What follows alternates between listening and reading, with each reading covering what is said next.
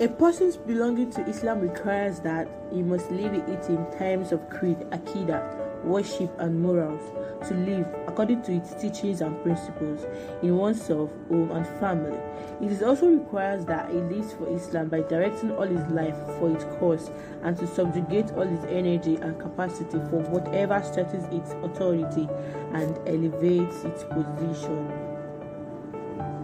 Welcome, people. I'm the host for this program, and I go by the name Onibudo Rumeso.